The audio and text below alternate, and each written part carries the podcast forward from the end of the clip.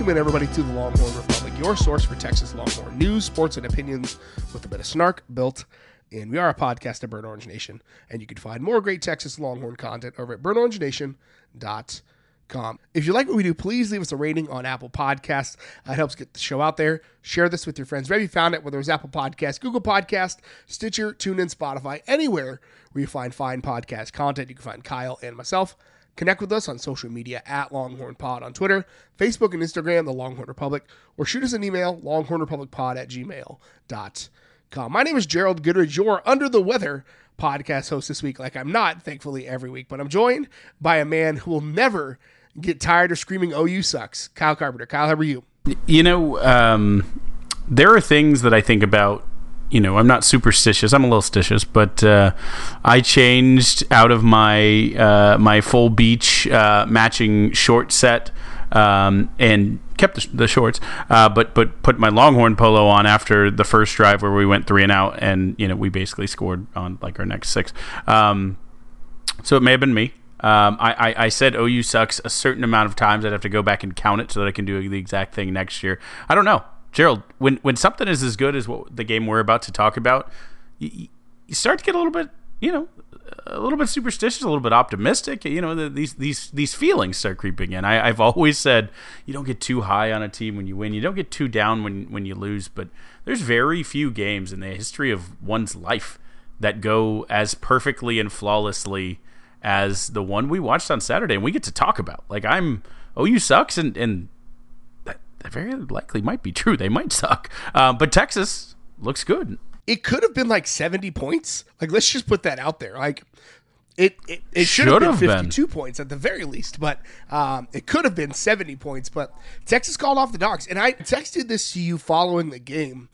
I can't ever remember either team in recent memory, and I've been watching Texas football for quite a while now, getting to rest their starters for the entirety of the fourth quarter. Yeah. And with that, OU still wasn't able to score on Texas's second unit defense. Granted, they probably weren't pushing as hard. They were trying to get out there. But the opportunity was there for them to put up just a, a pride touchdown. Like a, we're not going to get blanked by Texas, and they just rolled over and took it. Like if the shoe was on the other foot, if this if the if this was a Texas team that was on the uh, Brent Venables ship, I feel like the hat would be being passed around right now to like get that guy out of here. If you if you watch his post game press conference, that's a man with no answers. Like I just don't they're starting to remember why they ran him out of town a decade ago. But we're going to keep talking about that. But it's going to be a good, it's going to be a, uh, a fun one tonight. We've got a lot to talk about with Texas and OU. You've also got a lot to talk about uh, elsewhere on campus. Women's swimming got started, soccer killing it. Volleyball continues their level of excellence. Tennis is back in action both for the men and women. Women and a weird result in the uh, fall ball season. We'll obviously close the show out with some bang the drum. And for a school that was all gas, no brakes, mm. um, we we we kind of shied away from that early in the year because well, that was the motto last year, and uh, it was all brakes, no gas, and a lot of second halves. But um, that did not happen against OU, and a lot of the players have been talking about the revenge tour, and this one felt cathartic. I'm just going to be like, I uh, I live in Oklahoma City, if you don't know, and I went to the barber shop today, and I was rocking my Texas polo with my white Texas Pegasuses last year's. I don't. I didn't love this year's, I'll be honest with you, but I rocked this year, last year's Pegasuses on my feet, and like my barber's actually from Texas, from San Antonio, and he uh, he was hyping me up, and it felt good. It really felt good to be able after these last four years, especially after last year, to be able to just like you know, yeah, Texas did the dang thing. And we haven't really been able to say that in a very long time against OU. And so now Texas looks like a legit team again. Texas looks like a legit contender. For the fifth of six games, they've held the opponent to under 21 points, under three touchdowns. Incredible, incredible performance from the defense. Obviously, Quinn Ewers comes back and the offense catches fire to the tune of 49, should have been 52 points. Ewers did the dang thing. There, there is so much to talk about. Um, And there are there are advanced stats people that are like that were arguing on Twitter about when they should officially consider this game garbage time. Like, is it halftime? Is it halfway through the third quarter? Like, what is garbage time in this game? Uh, because that is an OU team that just did not. It looked like an FCS team. Like, I, I don't know what else to say. Like, this looked like a team you you pay a million and a half dollars to come and pad out your non-conference schedule. There's no two ways around it. Yeah, if, if there was any drawbacks to this game, right, it's uh, it's that you didn't get to pad the stats enough, right? Bijan Bijan's Heisman campaign didn't get the uh, the fourth quarter cushion that it that it could have. Uh, he didn't. Uh, he came out with five minutes left in the third. Uh, Quinn Ewers didn't throw a a pass. Uh, I think with the final 17 minutes, uh, or Texas didn't throw a pass. The Nobody final, threw a pass. Yeah, the final seven. three quarterbacks that played. Right, the, the final 17 minutes of the game. Um, so you know th- there could have been more stat padding, right? Like it, the, you could really argue garbage time was at 42 um, minutes and take away the Jonathan Brooks touchdown. I, I, know Gerald that pains you, and you should not do that. You, you want it. He deserves it. Um, but but yeah, I mean it's it's crazy. They got up forty two nothing, and they easily had enough time that they could have scored three, four more touchdowns had they kept doing what they were doing.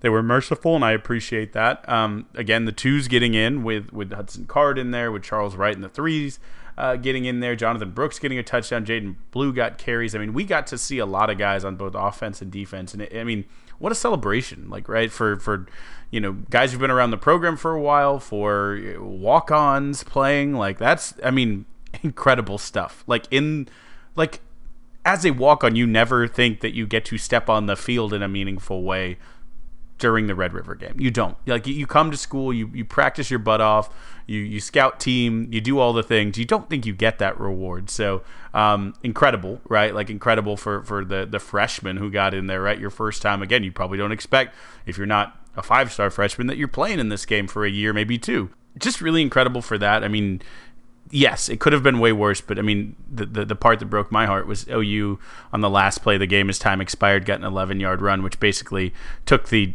the yardage differential under 400. It was plus four over 400 yards in Texas's favor uh, yardage differential. I mean, it like as sound a, a tail whipping. It's hard to do that against Rice. It's hard to do that against Air to get plus 400 yards. You have to completely shut someone else down and just completely, you know, punch every time with your own team. Like just just I mean, an annihilation that I've never seen. All you know, all the stats, not since 19 or uh, first shutout of OU since 1965, largest point differential of all time um, for Texas. I mean, it, it, it, all those stats for sure, but just on the eye test, it's been a one score game the past eight years, even though OU has won a lot of those. Sark has absolutely, absolutely dominated this OU team six out of eight quarters. Unfortunately, has a one and one record to show for it. But I mean, like the first half of last year and all four quarters of this year, OU didn't belong on the field with that Texas. So hopefully you know that becomes the the the the norm and sark just is that coach that guy who knows how to get his team up in that that stadium for this game and this becomes a long tradition you mentioned like it was cathartic for some of these guys. A guys like a guy like Jordan Whittington, who's been here for four years and yeah. hasn't beaten OU, right? You've got yeah. a guy like D'Shawn Jamison, who was a freshman the last time, to, Snacks Coburn, a guy who in 2018 didn't was not really a contributor, but got to clap back at Baker Mayfield, which was nice, right? But then that team went around, went back and lost to Oklahoma in the conference championship game, right? So like these are people that have not beaten Oklahoma in basically the entirety of their collegiate career, and it felt like a lot of that catharsis and I, will just like be honest with you. I had an OU fans texting me at halftime, being like, "Man, like you guys got this," and I was like, "Didn't we both watch the same game last year? Like this could be weird." But I, I it felt like some demons were exercised. It felt like Sark really wanted to make a statement, but be he was classy pregame talking to you know Chris Fowler and, and talking about the um, the impact that Lee Corso has made on college football. Um, he was classy during the game by not scoring 70 because he very much could have made this a statement game. And I think in not doing that, he made a statement, right? Where it's like we we know who we are, we know what we are, we don't need to do anything, we don't need to go hang 70 because we looked like the better team wire to wire. Outside of that one opening that one three and out to open the game, which gave me a little pit in my stomach, not gonna lie. Um, but after that, it was all downhill. Ewers completed like 14 of his first 16 for two touchdowns, finished the day 21 to 31 for 289, four touchdowns, a weird interception Ball slipped out of his hand off the back foot, right? Like he was trying to throw it out. The ball slipped out of his hand apparently as he was trying to throw it out of bounds. Just kind of wobbled. It's one of those ones our, our old high school D coordinator would quack like a duck and, and fake like he had a shotgun. Uh, that was just what it was. It was just a weird one. Uh, Jordan Whittington had himself a game, both um, catching five receptions for 97 yards and putting people through the, the crust and into the mantle of the earth uh, on pass blocking. JT Sanders putting up record numbers, going to put himself on both the season and career record yards in his first year as a starter. Five for 71 for two touchdowns. Uh, rather pedestrian night for Xavier Worthy, four touchdowns, 37 yards, and a touchdown. Um, and he also had some really incredible blocking. And I think we we have to talk about the passing game first because a lot of what made Texas successful on the ground was the fact that like they were able to test the OU defense deep. Whittington was able to find some space. Sanders was able to beat his man on basically every target he had. And they were shading coverage to Worthy. Worthy still got his, but um, overall, it opened up the, the the offense for them. And Ewers came out looking like the man, like we knew he was going to be. He looked like the same. He looked better, honestly, than he did against Alabama uh, before the injury. Yeah, it's interesting, right? You saw Alabama with Ewers and early on with Card really say we're gonna, you know, make the quarterback beat us and focus on flooding the box, and we'll we'll take one on one deep matchups. You know, if you if you can get it there, good luck. And Worthy was an absolute menace in that game. OU never gave Worthy a one on one deep matchup. All of his uh, yardage came on short stuff. The only you know single coverage he got was on that beautiful RPO design to to get the safety to step up off that motion on the, the little kind of post slant uh, in the end zone, right? Which again went up and got the great catch. He did have a, a, a drop on like a, a scramble, uh, but you know it was the exact same kind of area. The next play where Bijan made his crazy catch, so it just showed Ewers was going to get the ball to somebody on that spot in the sideline. Um, but you know, so uh, Worthy's Worthy's you know secret weapon is always going to be his speed, and when they say you know we'll put a guy on you and, and a safety just 20 yards deep over you.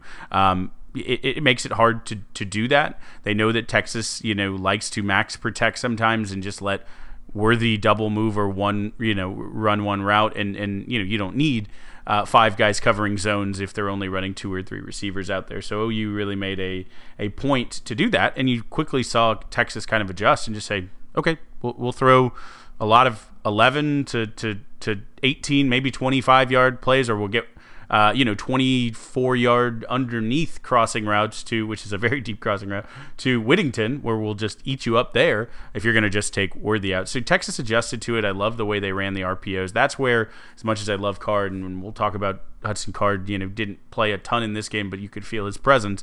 Um, but as much as I love that guy, there is that little bit with Worthy, right? It's that processing speed on the RPO. He can ride that, you know, all the way and quickly get the ball out of his hands in, in 0.1 seconds when he makes the read. He seemed to make all the right reads in the RPOs when you went back and look at the tape. It's that, you know, he doesn't have elite athleticism, but it's his ability to get out of the pocket and he doesn't have to take that extra second to reset his hips to be able to throw the ball 25 yards downfield. He can flick it with a wrist with no leg. I mean, his, most of his touchdowns, it wasn't throwing with his feet, which, you know, any quarterback coach says you don't do that, but he could do it just pure arm strength, put a bullet where only his guy can can do it. And you saw it time and again that throw to Ja'Tavion Sanders for the first for, for, for both touchdowns, honestly. But that first one with the anticipation, the touch to get it over the, oh, I mean, just just some really incredible stuff from Ewers. And again, that's that's where you see that generational stuff. But it was also again Sark's.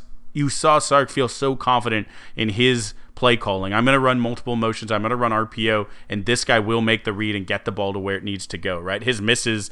Um, you know, we talked about that arm strength. The fact that it quacked out of his hand. I'm sure he thought that was going to go five rows up in the, the stadium because he can fling it that far. Um, that Give somebody one, a souvenir, right? And the Whittington touchdown. I think I, I have to imagine that's one where you're just trying so hard to throw that perfect. It's like hitting a three pointer when you know there's no one around you. It's almost harder uh, because you're so wide open, right? And and Whittington could have had even more with that touchdown. Wish he would have got it. Um, but but yeah, I mean, just the passing game was was perfect but limited, right? They didn't have to get 20 guys involved to be successful. Now they had five or six guys, and it could have been any one of them on any play, depending what the defense did. Whoever the defense took away, they attacked the other way. But it was two wide receivers who got catches, two tight ends, uh, three running backs. Right? I mean, it was it was a small cadre of athletes that Texas just stuck with, and they were all, by the way, healthy. That's all your your ones, you know, which is really nice this year to have everyone healthy there in this game. And you saw it. I mean, there was still more. This easily could have been a 350, 400 yard passing game with X getting a big one, with Sanders and Whittington catching a couple more, right? Even more to the backs. Like there was more here. Like this was a merciful 49, truly, in, in a way that it feels you know mean to say. No, and you're absolutely right because Texas did not throw a pass for the entirety of the fourth quarter. They pulled their starters when they went up 30 or 42 nothing and they didn't look back. And they and again, if they left the starters in, I think they all multi- have multiple additional touchdowns. So um, it's a statement in and of itself. You don't pass for the final 17 minutes of the game and you still score 50 points. Like that is absolutely uh, incredible. And for his for his trouble, Quinn Ewers uh, was named the Big 12 Conference Newcomer of the Week and the Manning uh, Award, the Manning Award Star of the Week. Now, do you think there's any bias there? Do you think the Mannings will give that award to Arch when he's at Texas, or, or is he is he have to abstain? Is this a recruiting thing? I mean, yeah, there's a lot for the internet uh, message boards to, to take, talk about on that one. I mean, Arch is, Arch is a three star. We know that. So like, let's just just leave it there. He's probably not going to be. He's only a .999 rating, not a full one. It's okay. Right. Right. But no, like the the recognition that he is getting. Like, but it's hard to not think about a world where he doesn't get crushed by Will Anderson and like what Texas looks like now. Uh, wish in one hand and spit in the other, see which one fit like fills up first. There's there's a lot to to be had there, but we're living in the we're living in reality, and the reality of the situation is Texas looks good. Texas is favored in all of the games remaining on their schedule. I believe they're currently a 17 and a half point favorite. That line shot up a full touchdown uh, against Iowa State from the open, which is weird. But um, we, we let's get back to the point. Let's get back to the topic at him. Uh, Bijan Robinson once again had himself a day in the Cotton Bowl 22 uh, for 130 and two scores, added on two receptions for 15 yards, fourth in the nation in, with in total offense with 848 yards. And again, he didn't play for the final t- basically 20 minutes of the game, right? Like he did not have to do it all. And, and there have been some games where he had to do it all. And this was a game where Bijan just did what Bijan does. There were a couple of spots where he was a shoestring away from going 60. He was a shoestring oh, away yeah. from going 40.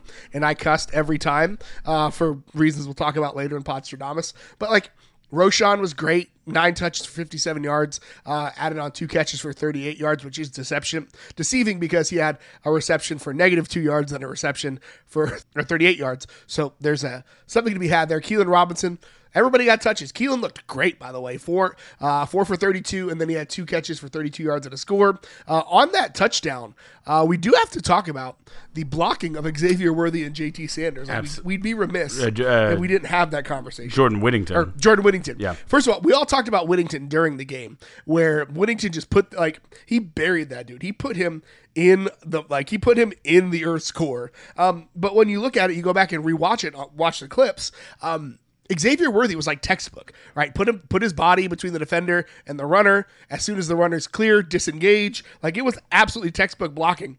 And shouts to Brennan Marion for getting those dudes right because in years past, the, the wide receiver blocking has not been that good. And so part of the reason why the running game was so good is because guys like Brenen Thompson are coming out and blocking and creating space uh, for these guys in the second level and getting the springs that turn into big run. Yeah, I mean, if if I'm Jordan Whittington's agent, I make two tapes that I send to NFL teams. One is that you know that diving catch that he made just in space, fully extended, absolute fingertips, strong hands, like a perfect catch and you know include some of his his plays where he catches screen passes and quickly gets 10 yards and truck somebody like he can do all of that but i also make a second tape i used to always joke about this when i covered the spurs saying you know it, it Manu Ginobili's uh, is his hall of fame induction which recently happened um, they would have one of, of you know him scoring and doing but just an entire second highlight tape of passes, just all of his passes, because it, it, wasn't just. I mean, he could just do magical things in the same way.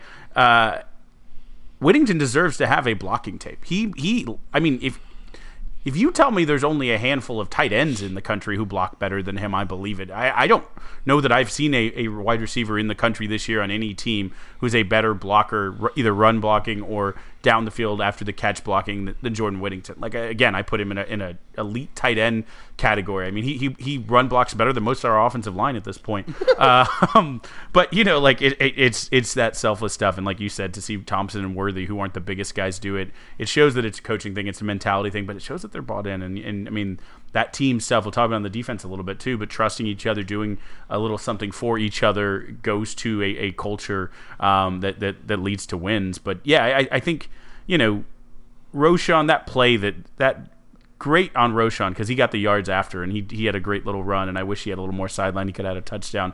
All the other backs did, but uh, some credit on that goes to Sark. Just that all the motion and the stuff they've been doing before that to get the defense flowing one way, and then Ewers turn around to hit Roschon on that little screen with a tackle and center pulling to clear the way. I mean, it was just such beautiful play design, and then Roschon, of course, ate it up. If you want to talk about those seniors you're happy for, you have to be happy for my guy Roschon Johnson, the the, the heart and soul of this team. But Keilan, too, getting getting that you know this is why he came to Texas, right? Getting that exposure in a big game, you know, being being he may be the third running back, but he also may be on any given time the fourth most dangerous guy on a top ten offense, right? So it's like, yeah. you know, it, it is. Um, he, he's got a lot going on there, but uh, but yeah, the the thing, Gerald, I think we have to talk about here. Multiple people texted asking how excited you were. Your guy Jonathan Brooks, a year JB2K baby, a year ahead of schedule at least uh, getting a, his touchdown in the Red River uh, Showdown. Shootout rivalry. Whatever you want to call it. Uh, this was the stat that blew my mind per Pro Football Focus. Four of the top five graded running backs in Big 12 this week were Longhorns, and Jonathan Brooks was amongst that. That is incredible. He's a year ahead of schedule. He and let's like OU might be this year's Kansas. Like, let's just put that out there. Like, sure. I was listening to. If you haven't listened to the full cast after dark from this from this week, they've got a great great section on Texas OU. Um, but they um, like they they're calling OU Kansas's get right game this week. So like, that is how. By the way, OU OU is a touchdown favorite. Like, I'm legitimately considering putting my kids' college funds on Kansas. Like, K, KU plus plus seven against OU. This come on, like it, it, if if if one quarterback's healthy and the other isn't, or they're even if they're both healthy, then then you you, might you might not be wrong. Yeah, it's it's like possible. Anyway, moving back along, um, it, it, it's this is not the type of game we expect to see from OU. But part of the reason why the running backs were so successful is the offensive line did its job. Four point two line yards per rush. OU's front seven had a 6.7% havoc rating, where they did something to create havoc in the backfield. Kyle, do you know what the approximate is rounded 6.7%? Do you know of the Texas total plays how many 6.7% is? Oh, I imagine it's it's got to be like four or five plays. Five plays.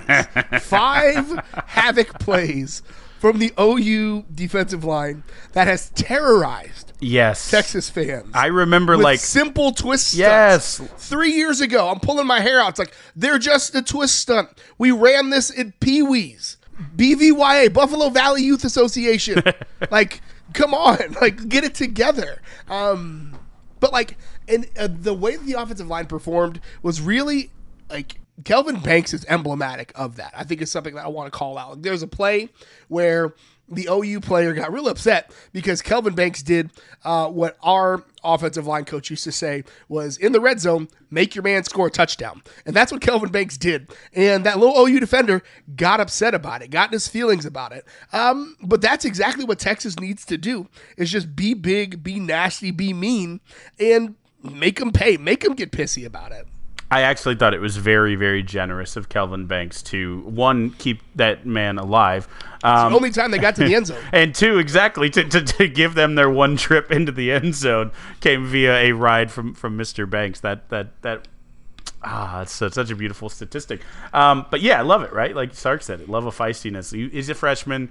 You're one of the best like pass blockers in the country. You, you have something you want to prove that you're also one of the best run blockers. You think you are ready to play in the NFL today if rules allowed it. And I love it. You look like you are. Go out and be nasty in this game. Your first time. You're 18.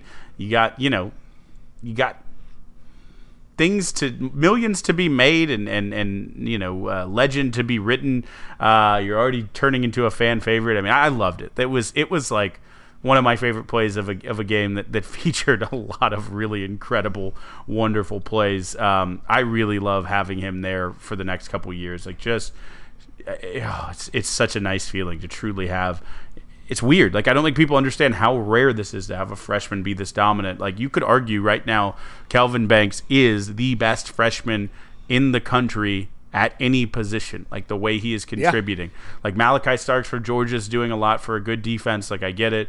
Um, you know that running back for Ole Miss, sure. Like there, there's some people doing some things. I'm not saying there's not other good freshmen. Um, but God, I mean, at pound left for pound, literally and figuratively. Right at left tackle at the position you know of, of most import. Yeah, I, I mean, yeah, absolutely agree. If he's this good at 19 years old, imagine him in two years at 21 years old. Right? Like imagine him when he's because like, let's let's be real here. He's not in his grown man body yet that big man is not in his grown man body yet. It's not constructed like a grown man body. It hasn't even had he he was not a he was not an early enrollee either. Like that is that is fresh that is a fresh fall enrollee. So imagine him in a full offseason with this tech like this is going to be and one of the things that we have to talk about for the future is like there's only one guy graduating off this offensive line. There's only one. They're only losing one, and they're getting one back who's an upperclassman next year.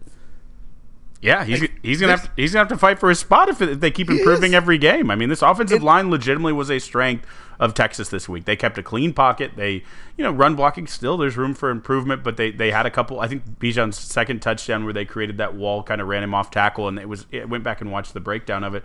I mean, perfectly formed a wall where Bijan was one on one, and I think the guy acted like he didn't see him, so that he didn't get worked. But it was it was it, like admittedly flawless that I don't know that you could execute that run blocking any more perfect. So I mean, there were run plays where they were truly great, um, but in, in, pass protection, when you have your freshman quarterback coming back from an injury and you want to keep him clean, by God, they kept him clean all game, kept him clean. I mean, that's you love to see it. I love. I'm going to say the six because Carrick gets in there a lot, or Sanders drops back and blocks a lot, and both of them did fantastically. I love all the guys who are in there competing, blocking, all the receivers blocking. The blocking on this team is far ahead of where we thought it would be. And we said if Texas can just move up incrementally from where they were last year, they don't have to be perfect. This can yeah. be a good team. And look, look, this is what we're seeing. We said you don't have to be great, just don't suck. You don't have to be great, just don't suck. And they have far exceeded that expectation, and it's showing all over the offense we had a similar tune for the defense.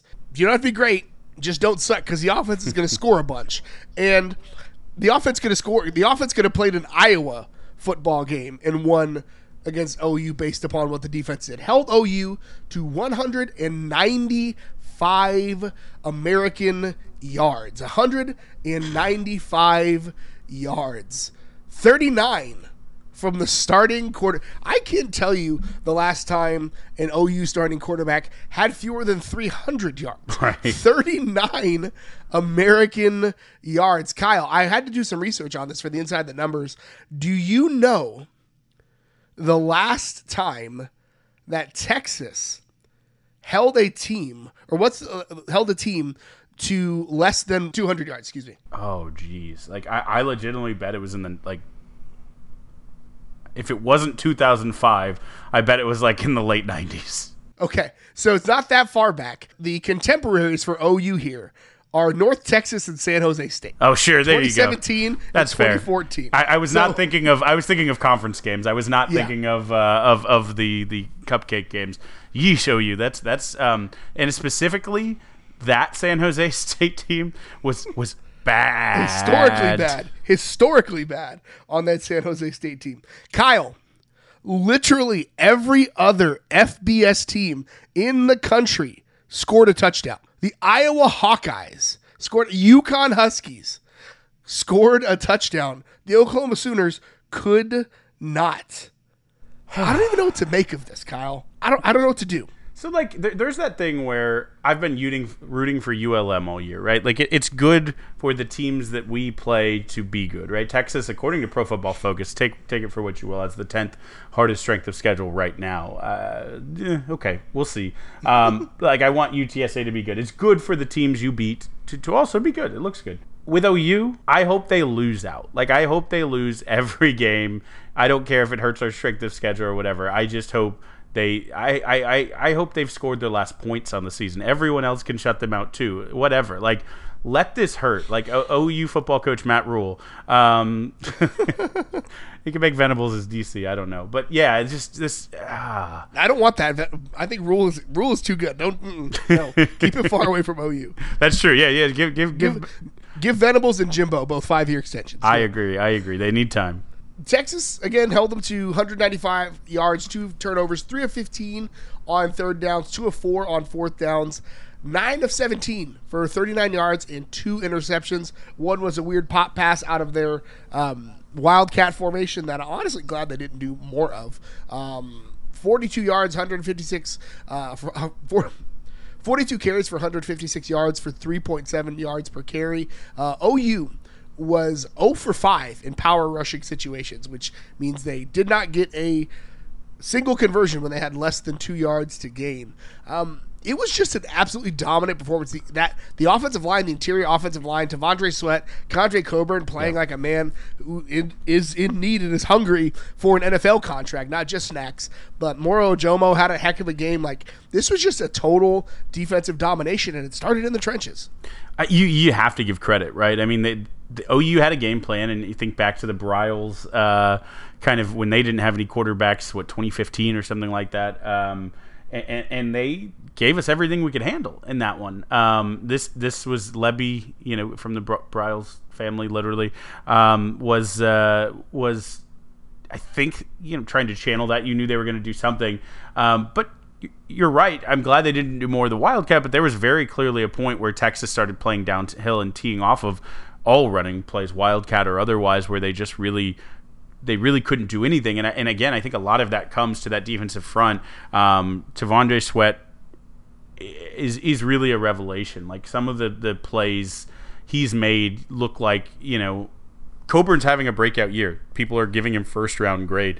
I think if, if Sweat has three more games and people realize he's just the same size and has probably as much upside, like look at what TQ Graham is doing, right? Like these guys coming out, these big linemen at Texas. It's it's these these are brisket boys, right? They low and slow. They need a little time to cook to get to where they really are. Except except Byron Murphy, he's just pure pure you know top sirloin. But um, He's he's been a grown man for ten years. Correct, correct. But you know they need a little time. And fifth year Coburn is having the breakout season we all wanted him to have his whole career. And again, Sweat needs like three more games where people realize, oh, this guy's just as good, and he could be a second, third round pick who has a good, long, healthy career. I mean, especially first two downs, NFL guy that size with the the strength, the technique, the ability to get up and knock down passes. You know, to to uh, like I love the going back all the way to the tech when you know there was the the pass knockdown where he just clubbed the guy's you know hands down and went to block him hit him in the head to swim and immediately was in the quarterback's grill within two seconds. Like that type of technique plus power plus want to, right? There was a Coburn and a Sweat um, on key downs where they beat their man, had to run stuff in the middle, and made the tackle. Like slid in, blew up the play, and then made the tackle too, right? Like for a defensive tackle, we talk about it all the time with Poona and with a lot of these guys that you know GMs and coaches understand their value, but fans don't always because it's hard when your job is to eat up blocks. But right now, our interior line is doing way more than that. They are stuffing runs, but they're also making tackles for loss. They're also getting sacks. Murphy had a sack in this one. I mean, Ojomo is, is has been great. Honest to God, like that. As much as we dogged them last year for lack of living up to the hype. They have gone the other way this year, where we tried to kind of talk ourselves out of it and play down a little bit where our defensive line was going to be. Um, but if you look at you know the way that they're they're graded out, uh, again, four of the um, four of the five top in the Big Twelve this year are on Texas defensive line. Those guys we just talked about. Um, I think Tech had the other of the five, uh, the guy who made a play against us. But T'Vondre Sweat, uh, Keondre Coburn, Byron Murphy, and Moro Ojomo are looking like you know the heart of that defense and it lets the rest of the team do things around them and play that complementary football i alluded to that earlier there was a play a fourth down right like we said they were two for four on fourth. One of those was the fake field goal, and um, great, you know, great gumption, great upset playbook that that OU went for it. The next play they got eight yards.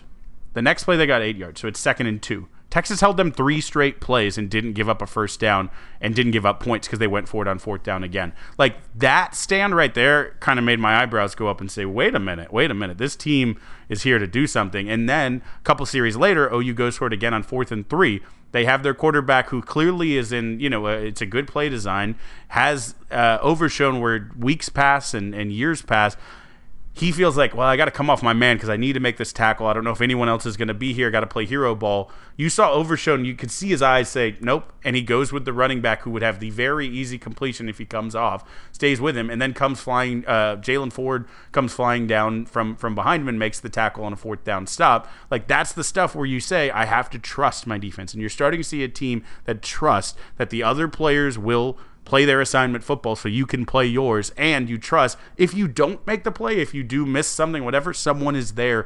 People are swarming. If you chip a guy but don't bring him down two more guys are going to swarm and tackle him. That trust that feeling that it is 11 playing together is something that we haven't had in a little while. And, and it honestly it's been night and day from last year. It really truly has, and I and I you know can't give enough credit to to the defensive coaching staff to Pete Kwiatkowski, who took a lot of guff in the offseason. And, and, and I've seen people saying this is a Patterson game. I'm not saying Patterson did not have an influence on it, but this was a Pete Kwiatkowski called defense. Just the calls that he did were the things that we watched on tapes uh, that he did at Washington. Like this was the way that Pete Kukowski plays defense. This is how it's supposed to look. Um, and you know, again, I don't know that 39 yards is, is how it's going to look every week, but it, it, it, looked like the the optimized version, and I, I really hope that you know we can we can channel some of that going forward because the second half performance, Gerald, that I saw from this Texas defense might be offensive, defensive, or otherwise. And Sark had some good offensive first halves last year. Maybe the best half of football that I've seen a Texas unit play in a decade. You know, like it, it was it was flawless. Things I want to call out, not just the interior, but like guys like D'Shawn Jamison has. Oh, yeah. He's looked like a different player from a from year to year. Like think of where he was two years ago, and honestly, how infuriating it was sometimes to watch him play. Like he looks like a guy who could uh, could even talk to it. Like I wouldn't have let him talk to an NFL scout two seasons ago. Yeah. Like he looks like a guy who may have a shot to, to test out and do some things. Right. Jerrin Thompson looked really really good. Jaylan Ford didn't have to be the tackle vacuum, but they still got it done. DeMarvion Overshown, like you said, was able to play his spot, play his man, and not have to overcommit. And that is, and Sark mentioned it. You talked about trust. Sark mentioned it in in the press conference. It's like this is a defense that trusts each other. This is a defense that feels confident with the man next to them. And that's a powerful, powerful thing. If you can come in and say, I know that the person next to me has my back. They've got their they're they're going to do their job, so let me go do mine. Like there's something mighty powerful about that in team sports because that's how trust trust is built. Sark talked about it again today. Consistency and execution. That's how you build trust on a team, and that's where Texas is at right now. Is they are consistently executing, and things are going really, really well for them. Quickly talking about the special teams and kind of other stuff. Uh, Texas, like we said, could have had 52 points. Bert Auburn missed one, 0 for 1 on the day, but he hit all of his extra points. Uh, the Machete punted three times. I'm shocked he punted three times um, for uh, 40.7 yards per. Uh, but Texas held OU to 33 yards on two returns. Penalties were really a non factor. Time of possession was relatively even. So, like, not a ton to talk about there. Uh, but we do have to talk about Kyle the Pod, Stradamus picks. You officially have pulled ahead uh, eight to seven in this one. You hit on a four and a half minute drive. Hit it by a second by skin of your teeth. That's fine. It is what it is. It counts. It counts. Um, there was a Texas definitely allowed yet less than 400 yards on that one. Uh, I got that Texas would go over two and a half sacks. They had three. I did not Ha- I did not hit on the explosive touchdown run. There was a run of over 25 yards, but it was not a touchdown. Uh, Jonathan Brooks had an 18 yard run, but that doesn't count for this one. So Kyle officially leads eight to seven in the Podstrodamus for this year. Yeah, the the the t- scoring drives was was wild, right? They they scored 92 yards in 3 minutes, 80 yards in 3 minutes. They scored 79 yards in 248. Uh 70, you were sweating. You were sweating. 76 yards in 307 and then they had the short field 47-54 in, in two minutes and two minutes 30. Um, and then I, I had to go back and look. It was actually their very first touchdown drive, the 12 play 90 yard was four minutes and 30 seconds, which again, to go 12 plays and 90 yards, that's very quick. Uh, four minutes and 31. Um, I'm like Vegas sometimes when I get set those lines just right uh, to where, where I could win. It was ridiculous, but I'll take it. Hey, man, a win is a win is a win. You can't be mad about it. So we'll be back on Thursday. Hopefully, my voice sounds a little bit better by then, but it probably won't. Um, we'll break down the matchup against Iowa State. Now's the part of the show where we catch you up on all of the other fun stuff that happened on campus, and we down the 40. Number one, volleyball swept TCU 3 0. We talked about that on our Thursday show briefly. Um, they're hosting Kansas State this weekend on Wednesday, holding firm to that number one spot. The volleyball team's good.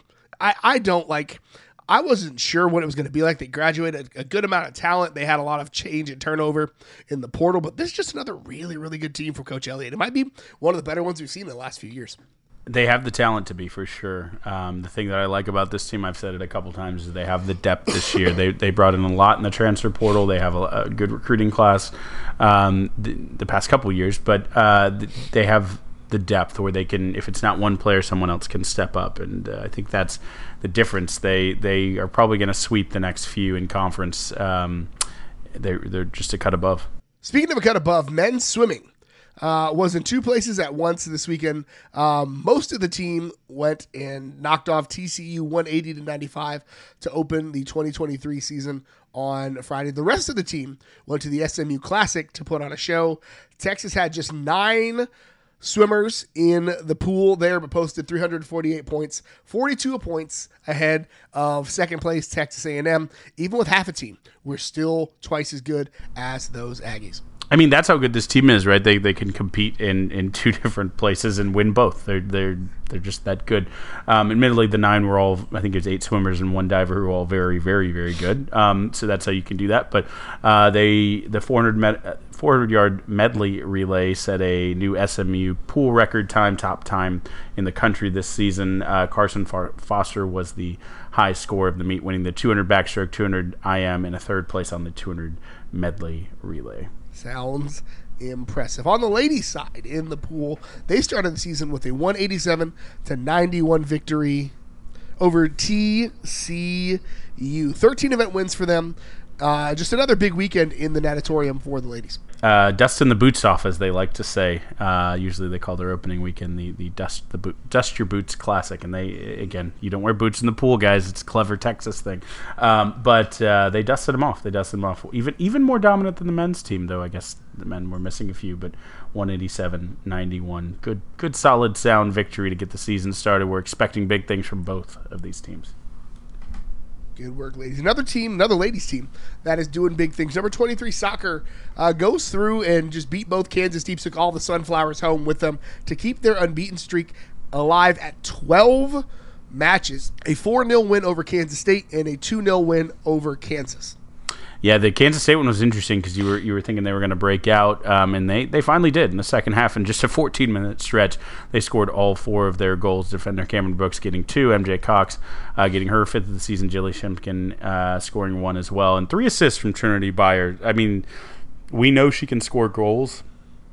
She had some really sick assists uh, this weekend too. She's she's looking like you know, while Missimo's out, she's taking on the playmaker duties and looking like you know they're going to be battling for best player in the country or at least the conference uh, as soon as, as she's healthy. I mean, if she's in her bag facilitating like that, like that bodes well for the rest of the team, right? When your best player is also one of your best facilitators on the pitch, like you cannot do better than that. Yeah, absolutely. And, and in the the Kansas game, again, it was kind of similar in the second half. They scored both of theirs, kept the shutout. Uh, Mackenzie McFarland, the fifth year senior, and Jilly Shimkin scored in this one. Again, two more assists for, for Byers, five on the weekend. Five of the six goals scored all came from her. Um, they kind of played it to her and let her uh, let r- players run right off her. And she, again, the, the Kansas one specifically, they play into her. She's got her back to the goal, and she just kind of drops this no look, shifty, like if if if Neymar does it, you know, it's all over Sports Center, just dropped in the path of a, an on running player to put it in the goal. It's just just gorgeous stuff. But um, also, those are clean sheets. Someone has to keep them, right? That's Savannah Madden moving into third all time with her 23rd career clean sheet. And just a couple stats here. Is that, is that good? Is that good, Kyle? It feels like it's very good. Yeah, I mean, solid, yeah. she's a super senior, so I, you know, give her credit for coming back to climb the rec- record books. But uh, this is Texas' fourth straight conference shutout, tying a school record they've done three other times. The scoreless streak now stretches to just shy of 400 minutes since TCU scored in the second half, and they had that one-one draw. Um, they've stretched their their their program uh, Big 12 conference record unbeaten streak to 14 matches dating back to the beginning of last year. In their last 14 Big 12 matches across two years, they are 10-0 and 4. Um, it's 702 days, Gerald, since someone uh, beat them in a Big 12 regular season match. man like I, I you and i as like soccer you're a bigger soccer fan than i am obviously but like i'm a big ut soccer fan. Like i've been watching them since the inception basically. Like this is so cool to see them like really like becoming texas on the soccer pitch. Like it's just so stinking cool to see. Up next for them taken to morgantown on thursday hoping to get lexi missimo back who's missed the last five matches due to injury. Men's tennis, shout out to our boy Deep Brickings on Twitter, was at the ITA All American Championships in Tulsa. Junior Eliot Spizzirri fell in the single semifinals, and then the doubles pair of Spizzirri and Cleve Harper were down in the semifinals on Saturday. Micah Braswell and Siem Woldeab uh, made it to the round of 16 in singles. Uh, and Woldeab had victories over top 10 nationally ranked opponents. Next up for them, the ITA regional Texas regionals, which will be held in Waco on the 13th through 17th of this month. On the ladies' side, they racked up 13 wins uh, across three days at the HEB Invite, hosted by Baylor, Tech, and Tennessee. Were also involved in that one. Yeah, on the women's side, uh, Vivian Ovrootsky uh, went 3 0 in singles with ranked wins against 67 and 115 to take the singles title. On the men's side, you talked about it, a lot of top 10, including the number two doubles team for Spizzirri and Harper. Um, I believe there was also, Spizzirri had like a like a number 14 win, so outside the top 10, but still, they, they probably had. I don't know. Between the two teams, I'd have to guess like 20 ranked wins uh, or, or, or better uh, this this past weekend. So a good good fall uh, showing for both men and women. Finally, in like we talked about, kind of a weird result in fall ball softball. Uh, lost a game to Texas State, who's a sneaky good squad, eight to seven.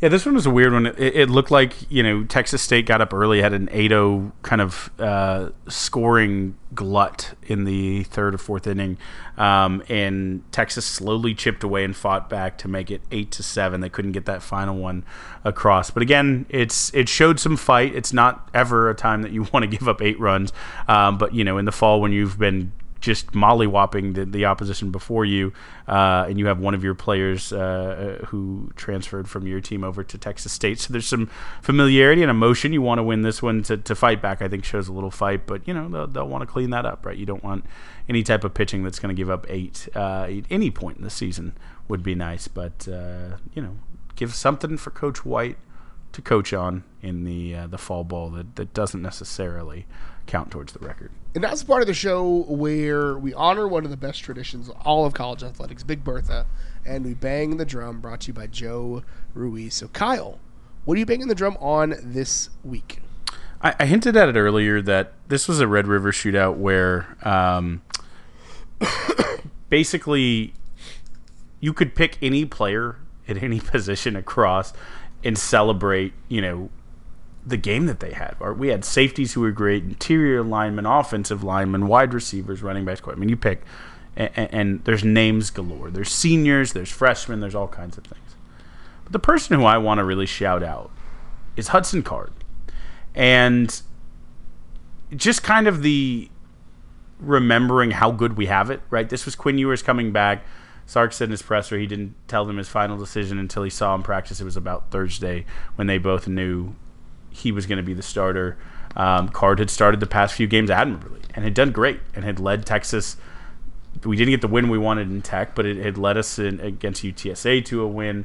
Uh, West Virginia, he looked great. He basically was getting better every game. You know, we just did the thing for the team and then immediately went back to his role to saying, okay, wh- what else can I do to help the team? I'll be the backup.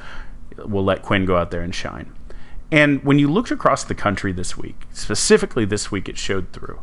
You saw a guy we love, but a guy who was making his first career start for Bama and Jalen Milroe have a tough one. Three turnovers that absolutely made Texas and A&M look like you know they belonged on the field with Alabama, which shouldn't have, right? They outgained them by hundreds of yards, but you know those turnovers and, and another one from Alabama made it look like it was almost a game, which it was kind of. Um, Jalon Daniels goes down for Kansas and they lose their first one. I mean, any any team to lose a quarterback is tough, but a, a team with Kansas past couple years uh, ability to recruit on like five shared wins across the past three years. Um, you don't get a lot of backups there. And, and Kentucky, Will Levis is a guy that's been talked about is maybe he jumps everybody in the in the NFL draft and it's the top quarterback taken. People like his pro quarterback style, and, and they you know were barely able to muster anything, uh, and they lost this week. Arkansas when they had to go, you know, when when you have one big giant quarterback and and he's not there uh, with an injury, you saw them look putrid. I mean, uh, Auburn got 10 points. It was Georgia, but you know didn't ever look like doing anything in that game, uh, which is a big rivalry game for them with their backup. It just a lot of teams absolutely crumbled in the transfer portal era. It's hard to keep a backup and keep them engaged, and I think you know, as tough as it was, and probably people gave Sark guff all off season, I think this was very specifically the scenario that they were preparing for. The worst case scenario where you have to have two guys ready because something happens to your starter. And uh, again, I don't. You can look across the country, and I don't know if you will see a better example of a backup stepping up and, and righting and readying the ship. And, and again, if he chooses at the end of the year when he graduates to transfer out and go somewhere and be the starter, more power to, more power to you, Hudson. We'll cheer like we did for Shane Buechele, right? We'll cheer for your whole career. We'll cheer you on the next level if you make it there. Like you will be a Longhorn for life, and you will have fans. The gutsiness, even while being injured, to carry this team through, so we didn't completely implode, and we have a chance to be optimistic about this second half of our season now that we have Ewers back. I think the golden hat belonged to sit on Hudson Card's head as much as it did anyone else's, right? Even if he didn't complete a pass in this game, he played a huge role in in bridging the the kind of rough opening part to our season to to where we are today with a little bit of hope and optimism going forward. You and I have said it before, like Hudson Card played winning football throughout the stretch, whether it was Alabama, whether it was Texas Tech. He obviously played winning football um, in the other games as well. But like he he he was a guy that came in and Sark said it, um, you know, early in the season. Like we're going to need Hudson. Like we're going to need Hudson. He said it himself. And this is one of those things. Like you mentioned, Shane Buechele, like specifically, like this is one of those things that he is a he's going to get his T ring. He's graduating. He wanted to graduate from the University of Texas. It's his dream. Like I get that. I respect that. Um, but like he could have very well just been like, "No, nah, I'm good." Like that, and he would have been. I wouldn't have begrudged him. I'd have been upset about it, but I wouldn't have begrudged him a moment because you only get one football career. You only get one opportunity to play football, and and most of these guys, this is their the end of their career. They will never play another meaningful snap of football again. And so, like seeing him stay engaged, getting him to the point where he's going to have some eligibility left moving forward, like I am just so thoroughly impressed with that kid. I like he is like the kind of guy that you want your kids to grow up to be. Like I cannot say it any other way. So I'm banging the drum this week um, on Cameron Dicker's mindset and how we should take it. So they talked. Um, Cameron Dicker, if you don't know, got was like signed to the practice squad this week and then came in and kicked a go-ahead field goal to win the Philadelphia Eagles a game, uh, which is great, right? But they asked him about the the the kick and like what pressure he was under and how did you prepare for it, blah, blah, blah, blah, blah. And he literally said to the interviewer, I didn't treat it like any other kick. I just just go out there and make it. Right? Like that's your mindset as a kicker.